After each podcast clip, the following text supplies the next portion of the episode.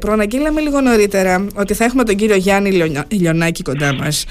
Καλημέρα Γιάννη μου, καλημέρα κύριε Λιονάκη. Καλημέρα Ελένη, καλημέρα και στον κύριο Γεωργούλη. Καλημέρα, καλημέρα. Χαιρόμαστε πάρα πολύ που είστε σήμερα εδώ κοντά μας. Δεν ξέρω τώρα, καμιά φορά σου μιλάω στον ελληνικό λόγω ότι γνωριζόμαστε πάρα πολλά χρόνια. Ε, Άλλες φορές το πληθυντικό, γιατί εντάξει, είμαστε στο ραδιόφωνο.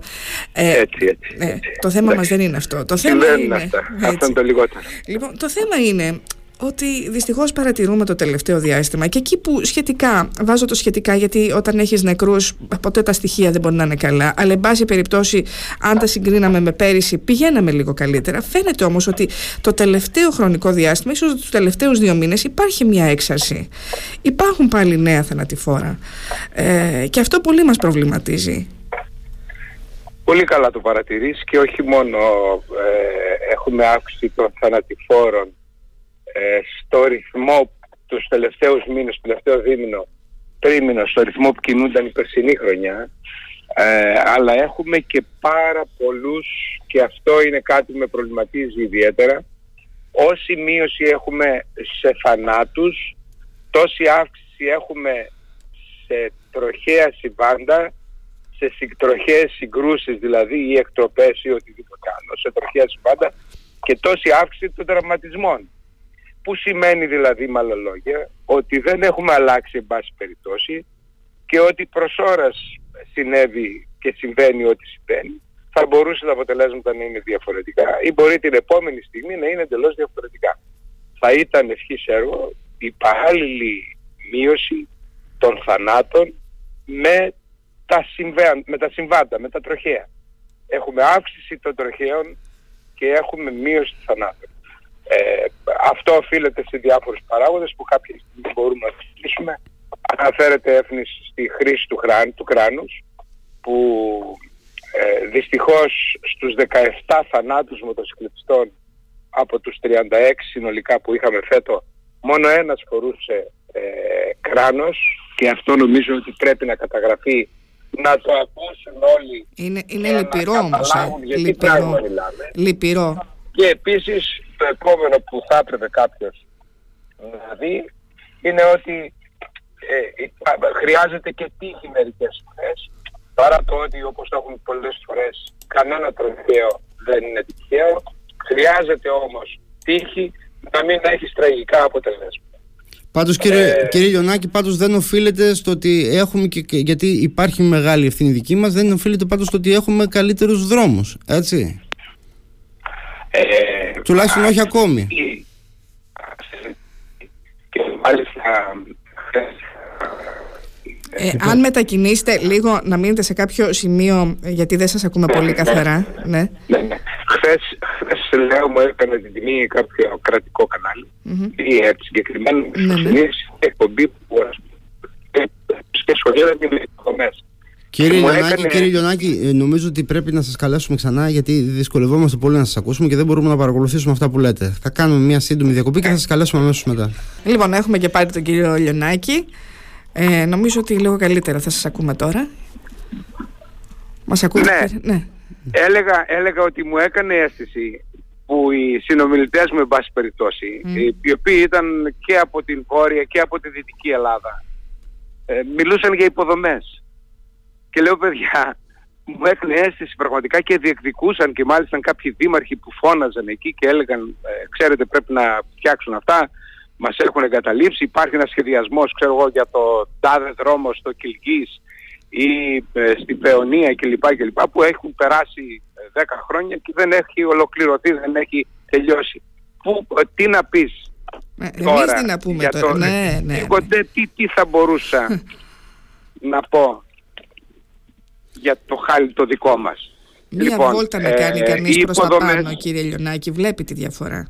Η αλήθεια είναι αυτή. Οι υποδομές μας, προφανώς, οι, οι υποδομές μας λοιπόν όπως είπε ο κύριος Γιωγουής, είναι τραγικές. Και είναι τραγικές υπό την έννοια κυρίως ότι το οδικό δίκτυο όπως το θέλει κάθε σωστή χώρα, κάθε προγραμματισμένη χώρα, κάθε προδευμένη χώρα κλπ. το θέλει να παρέχει ποιότητα, ταχύτητα, ασφάλεια και οικονομία. Τίποτε από όλα αυτά δεν παρέχει το δικό μας και το θέλει επιπλέον να είναι συγχωρητικό. Λάθη στην οδήγηση θα κάνουμε όλοι. Εκείνο που έχει σημασία είναι αυτό το λάθος που θα κάνεις να μην σε σκοτώσει. Ε, εδώ λοιπόν θα σε σκοτώσει.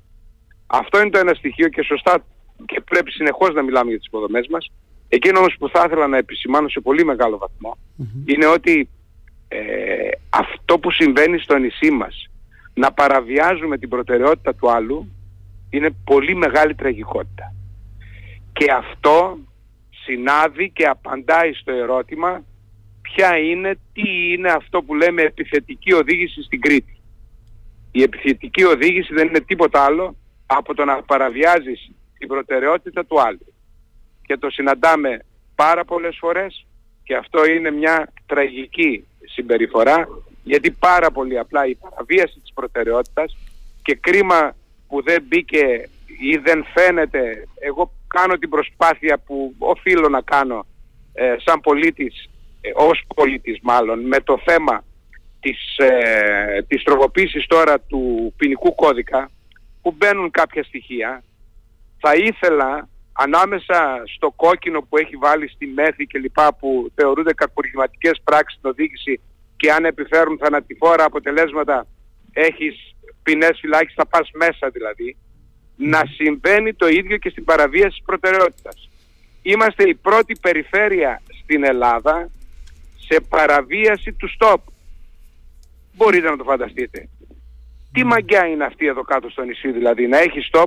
Αφήστε που έχω μαλλιάσει και φωνάζουμε όλοι, έχεις δεν έχεις προτεραιότητα, σταμάτα, ήλεγξη και μετά πέρασε. Εδώ περνάμε του καλού καιρού και ας μην έχουμε προτεραιότητα. Αυτό δεν είναι μια δολοφονική ενέργεια. Δεν σκέφτεσαι ότι όπως το κόκκινο, όπως εδώ, όπως τη στροφή που έχεις διπλή διαχωριστική και επιμένεις να περνάς από πάνω, όπως χθες ανήρτησα το αυτοκίνητο με τις κρατικές πινακίδες πάνω από την Αγία Πελαγία που θεώρησε καλό ο συμπολίτης μας αυτός, ο οδηγός, να προσπεράσει πάνω στη διπλή διαχωριστική αναγκάζοντας αυτούς που ερχόντουσαν από απέναντι να μπουν στη λωρίδα επιτάχυνσης της Αγίας Πελαγίας με ό,τι μπορεί να συμβαίνει αυτό αναγκάζοντας τα αυτοκίνητα να πάνε τέρμα δεξιά και να βγουν στο έρισμα. Αυτές οι, αυτές οι, οι πράξεις, αυτές οι ενέργειες πρέπει κάποτε να σταματήσουν. Εάν δεν καταλαβαίνουμε με το καλό, εάν δεν έχουμε την συνέστηση, αν δεν μπορούμε να καταλάβουμε ότι αυτές οι κινήσεις είναι ό,τι χειρότερο μπορεί να κάνει κάποιος και ό,τι πιο επικίνδυνο, ας πάμε λοιπόν να το δούμε διαφορετικά. Να πάμε να το τιμωρήσουμε. Μάλιστα. Και αυτό, σε αυτό συνηγορεί κύριε Λιονάκη το γεγονός από ό,τι μαθαίνουμε στοιχεία, δικά σας στοιχεία είναι αυτά ε, ότι τελικά μπορεί να έχουμε θέμα με τις υποδομές αλλά έχουμε και πολλά θύματα μέσα στις πόλεις έτσι, μέσα στο αστικό περιβάλλον το και, μάλιστα, και μάλιστα περισσότερα από όσα ε, θα περίμενε κανείς ότι περισσότερα από όσα έχουμε στον ε, εθνικό μας δρόμο, στο ΒΟΑΚ το θίγεται, το θίγεται άριστα αυτό που συμβαίνει φέτο να έχουμε ίσες, ίσους, ίσα θανατηφόρα αποτελέσματα, ίσους θανάτους στο επαρχιακό οδικό δίκτυο με όσους έχουμε ε, στις πόλεις μας, αυτό είναι τραγικό. Όπως επίσης είναι τραγικό, δεν είναι τραγικό να έχεις 7 θανάτους από ε, παρασύρσεις πεζών που έχουμε δηλαδή και παρασύρουν τις πεζούς και τους σκοτώνουμε. Γιατί έχουμε 17 μέσα, έχουμε δηλαδή τόσα. Οφείλεται σε αυτό που σας είπα προηγουμένως. Η παραβίαση της προτεραιότητας του άλλου κατά κύριο λόγο συμβαίνει στον αστικό, στις, μέσα στις πόλεις, στο αστικό δίκτυο. Ε, εκεί λοιπόν πρέπει κάτι να γίνει. Και πρέπει να συνειδητοποιήσουμε ότι δεν μας ανήκει ο δρόμος, δεν είμαστε μάγκες. Έτσι. Και μου κάνει αίσθηση κάποιους οδηγούς οι οποίοι θεωρούν κάποια στιγμή έχει την αίσθηση ότι ε, ε, πιστεύουν ότι τους ανήκει όπου υπάρχουν, όπου κυκλοφορούν, αυτό το πράγμα τους ανήκει από τους οδρόμους. Και δεν γυρίζουν καν να κοιτάξουν το σήμα. Δεν κοιτάνε καν αν υπάρχει σήμανση. Υπάρχει κάποια σήμανση, βρε αδερφέ. Σαν να είναι στον κόσμο τους, αλλά σε έναν κόσμο θυμωμένο. Έτσι. Και επειδή πολλές φορές Μα βλέπουμε πολύ θυμό πάνω στο τιμόνι, κύριε Λιονάκη. Βλέπουμε ότι οι οδηγοί πλέον οδηγούν θυμωμένοι. Σαν να είναι σε πίστα. Σαν δεν, υπάρχουν... δεν ξέρω. Δεν, υπάρχει ένας θυμός. Υπάρχει ένας θυμός όταν πιάνει κάποιος. σω εκεί όλο του το ό,τι έχει μέσα στο κεφάλι του ενδεχομένως να το βγάζει εκεί. Δεν ξέρω τι άλλο να πω. Πάντως, επειδή δεν είμαι της σχολής ότι ε, παιδί μου, η κοινωνία μας φταίει η πολιτεία. Η πολιτεία μας φταίει για άλλα πράγματα. Ναι. Μας φταίει δεν ξέρω ποιος, άρα θα βγούμε στο δρόμο και θα βγάλουμε τα αποθυμένα μας, θα βγάλουμε τις, ε, την, ε, την, ε, ε, τη- ε, ό,τι βαρύνει την καθημερινότητά μας, το κεφάλι μας, ό,τι μας δυσκολεύει, θα το βγάλουμε στο δρόμο και θα σκοτωθούμε ή θα σκοτώσουμε. Υπάρχουν καλύτεροι τρόποι. Δεν μπορεί να συμβαίνουν αυτά. Συμβαίνουν αυτά τα πράγματα πάρα πολύ απλά. Ε, Το έχω πει πάρα πολλές φορές. Μετά από 40 σχεδόν χρόνια ανασχόληση με το ζήτημα, είμαι βαθιά πεπισμένος ότι το θέμα των τροχαίων είναι θέμα αυτορύθμισης, είναι θέμα ρύθμισης της κανονικότητας της κοινωνίας και κυρίως είναι βαθιά συμπεριφορικό ζήτημα. Είναι η, στο δρόμο η ανάδειξη του εαυτού μας, της συμπεριφοράς μας, του μεγαλώματός μας, Πολύ της σωστά. κουλτούρας μας, της παιδείας που έχουμε πάρει Πολύ και σωστά. της τάξης που έχουμε στην καθημερινότητά μας. Κύριε Αν Λιονάκη, δεν έχεις τάξη, ορίστε. ε, ήθελα να ρωτήσω το εξής. Είπατε νωρίτερα ότι ειδικά τα, τα δυστυχήματα που έχουμε στα αστικά κέντρα είναι καθαρά οφείλονται σε παραβιάσεις προτεραιότητας. Αλήθεια, ε, με, από παραβιάσεις των ορίων ταχύτητας, ε, σε, ε, πόσο σημαντική είναι αυτή η παράβαση και τι αποτέλεσμα έχει, δηλαδή, πο- ε, πόσο αποτυπώνεται τώρα Δεν αυτό είναι- στα δυστυχήματα; Το ρωτώ, γιατί χθες είδαμε πραγματικά με, με, με κατάπληξη δημοσιοποίησε ο Υπουργός Προστασίας του Πολίτη ένα βίντεο από ελέγχους που έχει κάνει η τροχέα. Έκανε βέβαια όχι εδώ στην Κρήτη, στην Αθήνα και στη Θεσσαλονίκη. Έχουν καταγράφει οι αστυνομικοί ταχύτητε μέχρι και 250 χιλιόμετρα την ώρα σε δρόμους. Δηλαδή τι να, να κόψουν πρόστιμο για αυτή την ταχύτητα, ας πούμε, δεν κοντεύουν να απογειωθούν τα αυτοκίνητα. Εδώ στην Ναι, Κρήτη ναι. ποια είναι η κατάσταση; Λοιπόν, ε, η, πρώτη, ε, η, η πρώτη παραβίαση σε σειρά ε, ε, ε, πλήρως καταγεγραμμένη εδώ και χρόνια στο νησί μας είναι η παραβίαση των ορίων της ταχύτητας. Μμ. Αυτό είναι δεδομένο. Θέλω όμως να σημειώσω κάτι. Είναι αλλιώς να έχεις 130 όριο ταχύτητας ή 110 ας πούμε ή 90 στη Βουλιαγμένη, στην Ποσειδόνο, στις διαπράγματα και να τρέξεις με 40 χιλιόμετρα παραπάνω και να πας 130 και αλλιώς εδώ που έχουμε βάλει μια κάμερα στα 60 και όταν πας με 95 έχεις 350 ευρώ πρόστιμο. Έχει πολύ μεγάλη διαφορά. Ναι, έχει. Η Κρήτη τρέχει.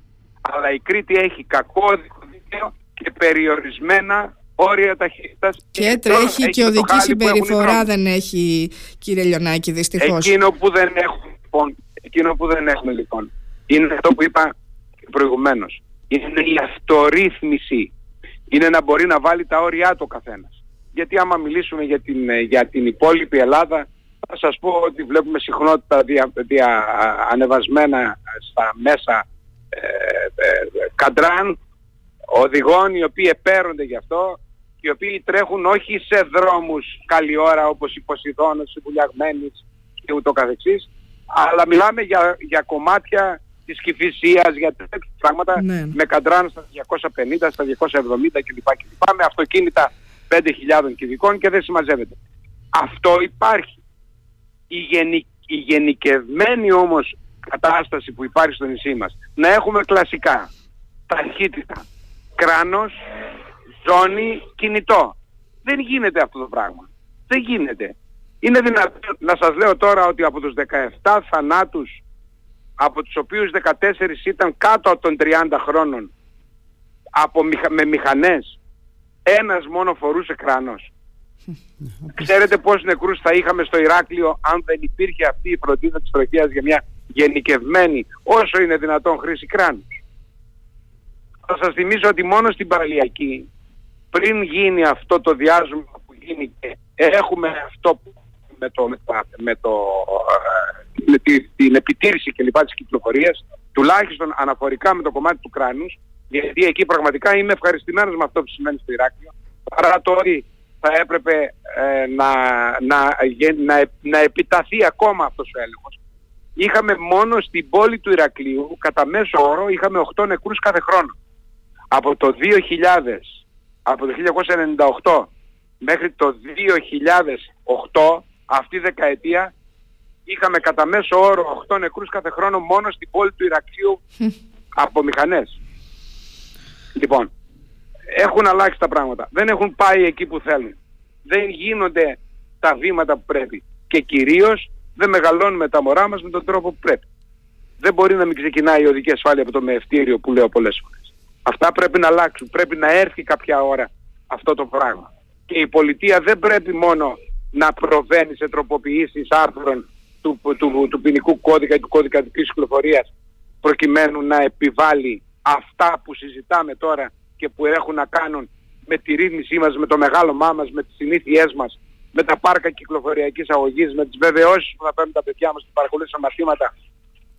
Ένας δηλαδή ο οποίος έχει καθίσει σε πάρκο κυκλοφοριακής αγωγής και έχει καθίσει σε μηχανή στα 5,5 του χρόνια ένα παιδάκι και έχει ξεκινήσει από τότε να εξοικειώνεται στη χρήση του δικύκλου και της μηχανής από τα 5,5 και θα πάρει τότε την πρώτη του βεβαίωση δεν θα τρέξει σε κανέναν δρόμο του Ηρακλείου πάνω από 60-50 Και νομίζω ότι γίνεται προσπάθεια στα σχολεία, κύριε Λιονάκη, πάνω σε αυτό. Δηλαδή, ε, πάνε τα παιδιά, επισκέπτονται πάρκα κυκλοφοριακής αγωγή.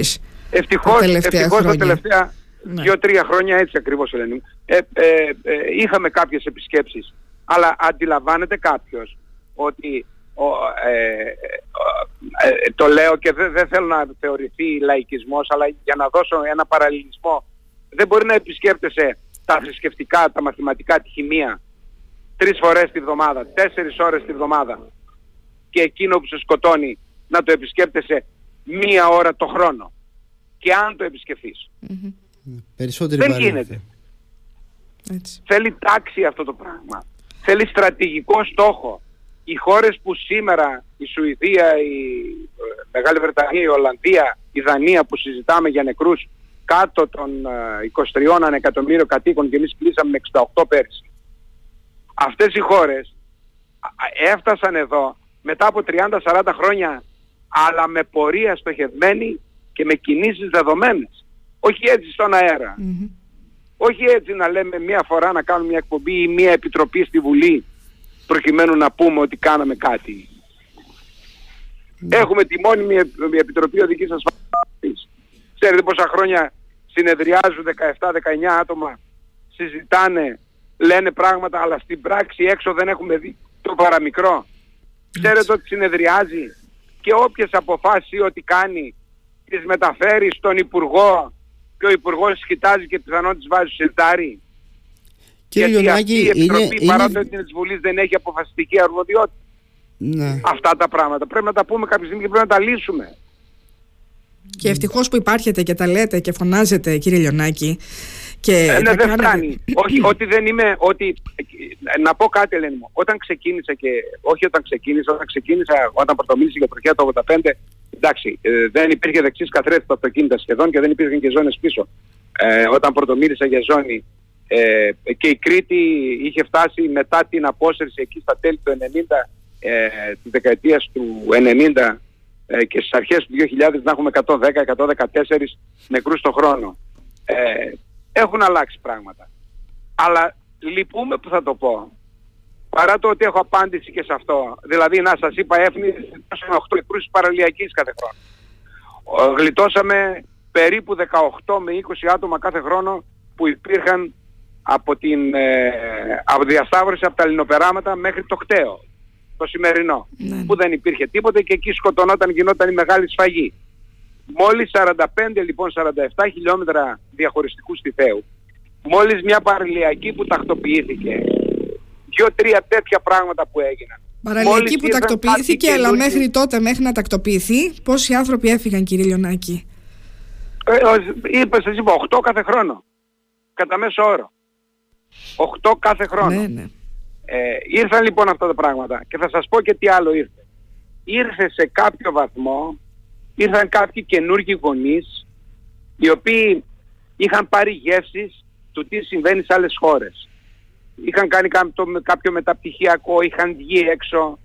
Αυτά τα παιδιά που ήρθαν εδώ και έγιναν γονείς και νέα παιδιά έχουμε δύο τάξεις. Η μία, η μία τάξη είναι αυτών που έχουν τους γονείς που δεν του έδωσαν σημασία, που τους έδωσαν κακές παραστάσεις, που, που, που κλπ. Και που συνεχίζουν να είναι οι μάγκες στη σημερινή της ασφάλτου. Και ήρθαν και αυτά τα παιδιά που έφεραν μια άλλη ιδέα, μια άλλη κουλτούρα και αρχίσαμε να βλέπουμε παιδάκια δεμένα σε παιδικά καθίσματα, να βλέπουμε μια ζώνη, να βλέπουμε σκουπίδια βρε αδερφέ μες στον κάδο, να βλέπουμε να νοιάζεσαι το διπλανό σου και να μην διπλοπαρκάρεις πάνω του. Αυτά τα πράγματα ε, ε, έγιναν τυχαία, αυτό θέλω να πω. Ναι. Έγιναν εξ ανάγκης. Δεν έγιναν επειδή προγραμματίστηκαν από μια πολιτεία, από, από, από, για να πάρουν μια τάξη και μια σειρά και να αλλάξει η κατάσταση. Ξέρετε τι μου κάνει πολλές φορές εντύπωση, γιατί είπατε τώρα για τους γονείς. Ένας γονιός κάνει και προσπάθειες έτσι να κάνει ένα παιδί, ε, ό,τι πολυτιμότερο έχει είναι αυτό το παιδί, έτσι, του δίνει τα πάντα, να το σπουδάσει, να το κάνει, αλλά δεν του μαθαίνει δύο πράγματα για τη ζωή του. Δηλαδή, βάλε τη ζώνη πόσο δύσκολο είναι. Βέβαια, οι σημερινοί εδώ... γονείς θεωρώ ότι λίγο έχουν αλλάξει την οτροπία. Δεν είναι όπως εμείς μεγαλώναμε. Θεωρώ ότι τώρα γίνονται πράγματα πολύ καλύτερα, πολύ περισσότερα. Δηλαδή, βλέπεις ότι είναι λίγο πιο προσεκτικοί από ό,τι ήταν πριν 30 χρόνια, 40 χρόνια οι γονείς. Ναι, Έτσι δεν είναι, κύριε Λιονάκη; Άνθρωποι σαν τον κύριο Λιονάκη, δύο-τρει ναι. είναι σε όλη τη χώρα που μας έφεραν αυτή τη συνήθεια. Μόνος του μιλάει, μιλούσε ο άνθρωπος στη δεκαετία του 80. Μας και βλέποντας τα τόσα τροχαία, δηλαδή Έτσι. κάπου δεν σε προβληματίζει. Έχεις ένα παιδί μες στα μάξι και το βλέπεις και χοροπηδάει πόσες φορές κάθε μέρα και βάζετε κι εσείς τόσες φωτογραφίες από διάφορα περιστατικά που μπορεί να δείτε στο δρόμο και όλοι μας τα βλέπουμε. Παιδιά να είναι. Εγώ προχθές είδα σε ένα αγροτικό ένα μωράκι Αναρωτιόμουν αν ήταν τριώ-τεσσάρο μηνό και το κρατούσε ο μπαμπάς ένα αγροτικό στην εθνική. Λίγο μετά το φόδελε ήταν όταν το είδα εγώ το περιστατικό και μου έκανε τόση εντύπωση και λέω τι κάνει, πώς πάει, πώς οδηγάει, πώς μπορεί;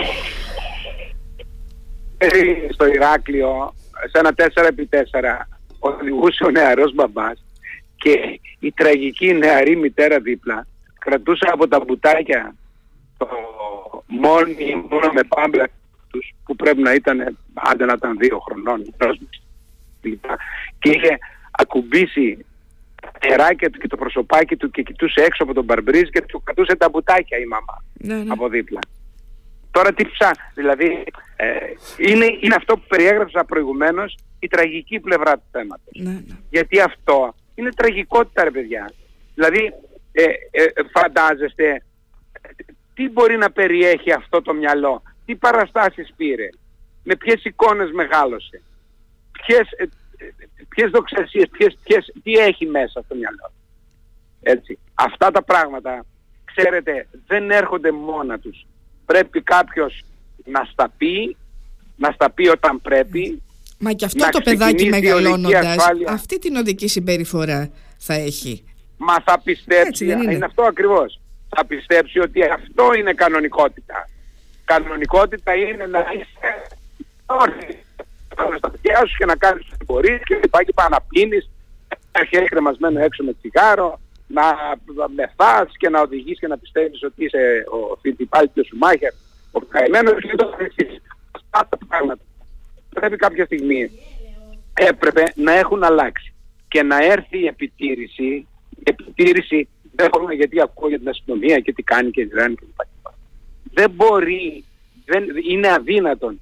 Η, η, αστυνομία πρέπει να έρθει και να επιτηρήσει την κυκλοφορία με τον τρόπο που πρέπει, να μην πάμε στην κατάσταση την τραγική και να κάνουμε τους μάγκες και να μην δεχόμαστε ηλεκτρονικά μέσα επιτήρησης αυτό που έχει κάνει όλος ο κόσμος γιατί εμείς φαντα, φαντάζεστε δηλαδή εγώ γουστάρω να, να περνάω το stop και να περνάω με κόκκινο έτσι γιατί το κεφάλι μου αυτό πιστεύει αλλά κατά τα άλλα το ίδιο κεφάλι θεωρεί ότι είναι κακό να τον γράψει μια κάμερα ότι πέρασε με, κάκι, με κόκκινο γιατί θα παραβιάσει τα δεδομένα του. Τρομάρα σου έμαθες και δεδομένα. Έτσι.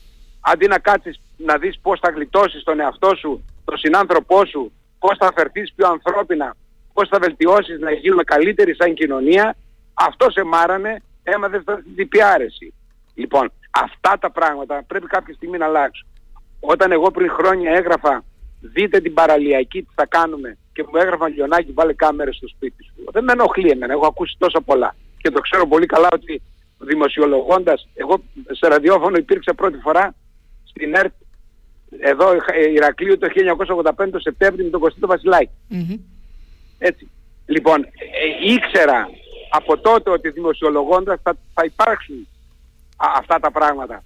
Αλλά ήλπιζα ότι θα βαίνανε πολύ πολύ μειούμενα. Και έρχεται η εποχή που πάμε και γλιτώνουμε άλλα πράγματα και βλέπεις ότι βρε παιδί μου εγώ γουστάρω τι σημασία που έχει διπλή διαχωριστική, τι με νοιάζει ποιος έρχεται απέναντι. Καταρχάς δεν υπάρχει Έλληνας, ε, καλά για κριτικός δεν το συζητάμε, που να μην πιστεύει ότι είναι ο καλύτερος οδηγός του κόσμου. Αυτό είναι τρομερό. Είναι τρομερό. Είναι, ναι, είναι, και ξέρετε, είναι, καμιά φορά φέρνουν και παράδειγμα. Εγώ οδηγάω από τα 13 μου. Από τα 14 μου ο μπαμπάς μου στο χωριό μου έδινε το αυτοκίνητο και πήγαινα και ερχόμουν. Πόσες φορές το έχουμε Καλέ, όταν, όταν πρώτο ήρθα στο, στο Ηράκλειο εδώ τα πρώτα χρόνια, ε, εμφανίστηκε ένας φίλος με τα χάλια του δρόμου τότε, που ήταν ακόμα χειρότερα, έτσι, μιλάμε πριν 30 χρόνια, 35 πίσω. Λοιπόν, και ερχόταν κάποιος και εμφανίζεται μια μέρα ένας, ένας άνθρωπος εδώ, καλή του ώρα, και μου λέει ότι εγώ έρχομαι, μου λέει πόση ώρα κάνεις από τα Χανιά, τότε ήταν πραγματικά δύο ώρες παρά πέντε λεπτά, δύο και πέντε, εκεί μέσα έκανα τη διαδρομή. Mm. Ε, είχα και αυτοκίνητα έτσι χαμηλότερης, ε, χαμηλότερου κυβισμού και δυνατοτήτων και ασφάλειας και όσο να είναι ήμουν πιο προσεκτικός. Έρχεται λοιπόν και μου λέει ότι εγώ ξέρεις έρχομαι σε μία ώρα και πέντε λεπτά. Του λέω εσύ δεν είναι ωραίο αυτό που κάνεις, δεν πρέπει γιατί ε, έχουν κίνδυνοι και ούτω καθεξής. Μου λέει άσερε μου λέει μεγάλα να με. Ε, ε, είσαι, είσαι άσχετος, δεν μπορείς να, να μην σας τα πολυλογώ τον άνθρωπο αυτόν ε, το 1995 στις ίσες ε, άφησε τη ζωή του εκεί, τον θάψαμε. Ε, τι θέλω να πω, τι θέλω να πω. Υπάρχει μια πάρα πολύ σπουδαία για μένα από τις ομορφότερες ελληνικές, αρχαίες ελληνικές λέξεις. Η ίηση, ο μικρογιώτα, ήτα, η αλαζονία. Αυτό διακατέχει βαθιά τον Έλληνα και δι του κριτικό οδηγό. Πιστεύει ότι μπορεί τα πάντα. Ναι. Θεωρεί τον εαυτό του απίστευτα ικανό για όλα. Αυτά τα πράγματα στο τιμόνι δεν μπορείς να τα κάνεις. Δεν σηκώνει μαγκές στο τιμόνι. Και κρίμα που για όλους αυτούς που θέλουν να βγάλουν τα σώψυχά τους, τα αποθυμένα τους, τις αδρεναλίνες τους, λένε χίλια δυο πράγματα για τη μηχανή Γιατί δεν θέλει ένα παιδάκι, ένα παιδάκι στη Σουηδία, δεν έχει αδρεναλίνη αυτό τι είναι, επειδή είναι ψυχρό το κλίμα είναι, είναι πεθαμένο, είναι τελειωμένο; Εμάς εδώ μόνο είναι ε, καψερά τα, τα παλικάρια μας και τρέχουν με τις μηχανές τους με 200-250 και πηγαίνουν ας πούμε και μεγαλύτεροι στον παλί ή τρέχουν μέσα στην πόλη με 100 χιλιόμετρα και πλέον. Εμείς είμαστε δηλαδή οι άλλοι τι είναι; Είναι τελειωμένοι, είναι ψύχρες, ξέρετε ε, εμείς τι είμαστε εξυπνάκες. Έχεις συνειδητοποιήσει στα 5,5, αλλάτε πίσω σε αυτό που σας είπα. Και από την άλλη μου κάνει αίσθηση, όπου το λέω εδώ ότι στα 5,5 πρέπει να πάνε τα παιδιά και να κάτσουν σε μηχανάκι του ύψους τους, της ηλικίας τους, με το κράνος τους, τις μπότες τους, στολή τους, γιατί θα έχουν περάσει από το ίδιο πάρκο νωρίτερα με το ποδήλατο και το κράνος του και το καθεξής, τρέχουν μου λένε, καλά εσύ τι μας λες λέει, για μηχανάκι 5,5 χρονών. Ναι ρε φίλε, αυτός, αυτό το παιδάκι δεν θα κάνει αυτό που κάνει το παιδί σου και που έμαθε και που είναι αυτοδίδακτος όπως μου έλεγε ένας μαθητής της πρώτης τάξης γυμνασίου της ενδοχώρας μας ότι το πήγαιναν στο χωριό τα άλλα παιδιά τα μεγαλύτερα του κρατούσαν τη σέλα στην τζουριάρα από ψηλά τον άφηναν, έφευγε κάτω, ξαναγυρνούσε πάνω, έμαθε έτσι. Και τελικά ναι, από την παρέα εκείνη των 8-9 πριν 5-6 χρόνια έχουν φύγει δύο παιδάκια. Γιατί; Καταλάβατε τι γίνεται. Αυτά δεν έχουμε συζητήσει. Αυτά δεν έχουμε αντιληφθεί. Λοιπόν, πολλά χρειάζεται να αλλάξουν. Πάνω απ' όλα εμείς οι ίδιοι, ο τρόπος σκέψης μας, ε, προφανώς. Βοηθάτε πάντως κύριε Βολιανάκη, βοηθάτε, βοηθάτε, βγαίνετε, τα λέτε, καλά κάνετε και εμείς είμαστε εδώ να σας ακούμε, να αναδεικνύουμε Εγώ θέλω να σας, βοηθή, να σας ευχαριστήσω που βοηθάτε κι εσείς. Για όσους επίσης δεν το έχουν καταλάβει, οι χώρες που άλλαξαν το, τη μοίρα τους στο συγκεκριμένο κομμάτι, σε πολύ μεγάλο βαθμό, τα μέσα ε, έπαιξαν απίστευτο ρόλο και οι δημοσιογράφοι και δεν στάθηκαν στο ευκαιριακό του θανάτου, του οτιδήποτε, αλλά το είχαν βάλει όπως λέμε νεοελληνιστή στην ατζέντα τους μόνιμα. Έτσι. Γιατί ήταν κάτι το οποίο έπρεπε να αλλάξει. Έπρεπε να γίνει. Μην νομίζετε ότι δεν υπήρχαν άλλες χώρες που δεν ήταν σαν εμάς. Αλλά αυτά που περιγράφω τώρα συνέβαιναν πριν 30-40 χρόνια. Τι έχει μείνει τώρα στην Ευρώπη που έχει αυτά τα ζητήματα; Θα σας πω, έχει μείνει η Εστονία, έχει μείνει η, η Λιθουανία, η Βουλγαρία, η Ρουμανία και η Ελλάδα. και η Πολωνία στη συνέχεια. Σε αυτό το βαθμό. Γιατί στις 28 να είσαι η τρίτη από το τέλος; Γιατί; Μπήκαμε στην κοινότητα εμείς σαν τους, ας πούμε, σαν τους φίλους τους Βούλες τους Ρουμάνους πριν 3-4 χρόνια, 5. Είμαστε από τους πρώτους, τους έχουμε 40 χρόνια τώρα. Ας πούμε, αν, αν δεχτούμε ότι το ευρωπαϊκό που λένε, γιατί θέλουμε και χτυμένα, μόνο με τις επιδοτήσεις. Εκεί θυμόμαστε τα ευρωπαϊκά. Mm. Και, χτυμένα, ε, και χτυμένα σε άλλα πράγματα που πρέπει να αλλάξουμε τη ζωή μας και την καθημερινότητά μας, δε, εκεί δεν υπάρχει. Εκεί είναι το ε, κεφάλι Μόνο άμα χτυπήσει την πόρτα μας ομιγέννητο το σκεφτόμαστε διαφορετικά. Μόνο άμα χτυπήσει την πόρτα μας. Λοιπόν, κύριε Λιονάκη, σας ευχαριστούμε πάρα πολύ πραγματικά γιατί είχαμε την ευκαιρία. Ελένη, φίλε, σας ευχαριστώ εγώ Εμείς πολύ. Εμείς ευχαριστούμε για την προσπάθεια που κάνετε, για όλα αυτά που μας μαθαίνετε, για όλα αυτά που μας λέτε. Να σα παρακαλέσω με κάθε ευκαιρία να θυμίζετε στον κόσμο τρία πράγματα να κάνει. Να βάζει ζώνη σε όλες τις θέσεις, να φοράει κράνος και στις δύο θέσεις και να μην το κάνει τρικάβαλο και τα παιδιά να τα δένει σωστά. Μόνο αυτά αν κάναμε και ας κάναμε ρε παιδί μου ότι άλλο κατέβαινε στο κεφάλι μας, θα είχαμε 68 στους 100 λιγότερους θανάτους. Έτσι. Λοιπόν, ευχαριστούμε θερμά. Καλημέρα σας. Καλημέρα, καλημέρα. Καλή σας μέρα.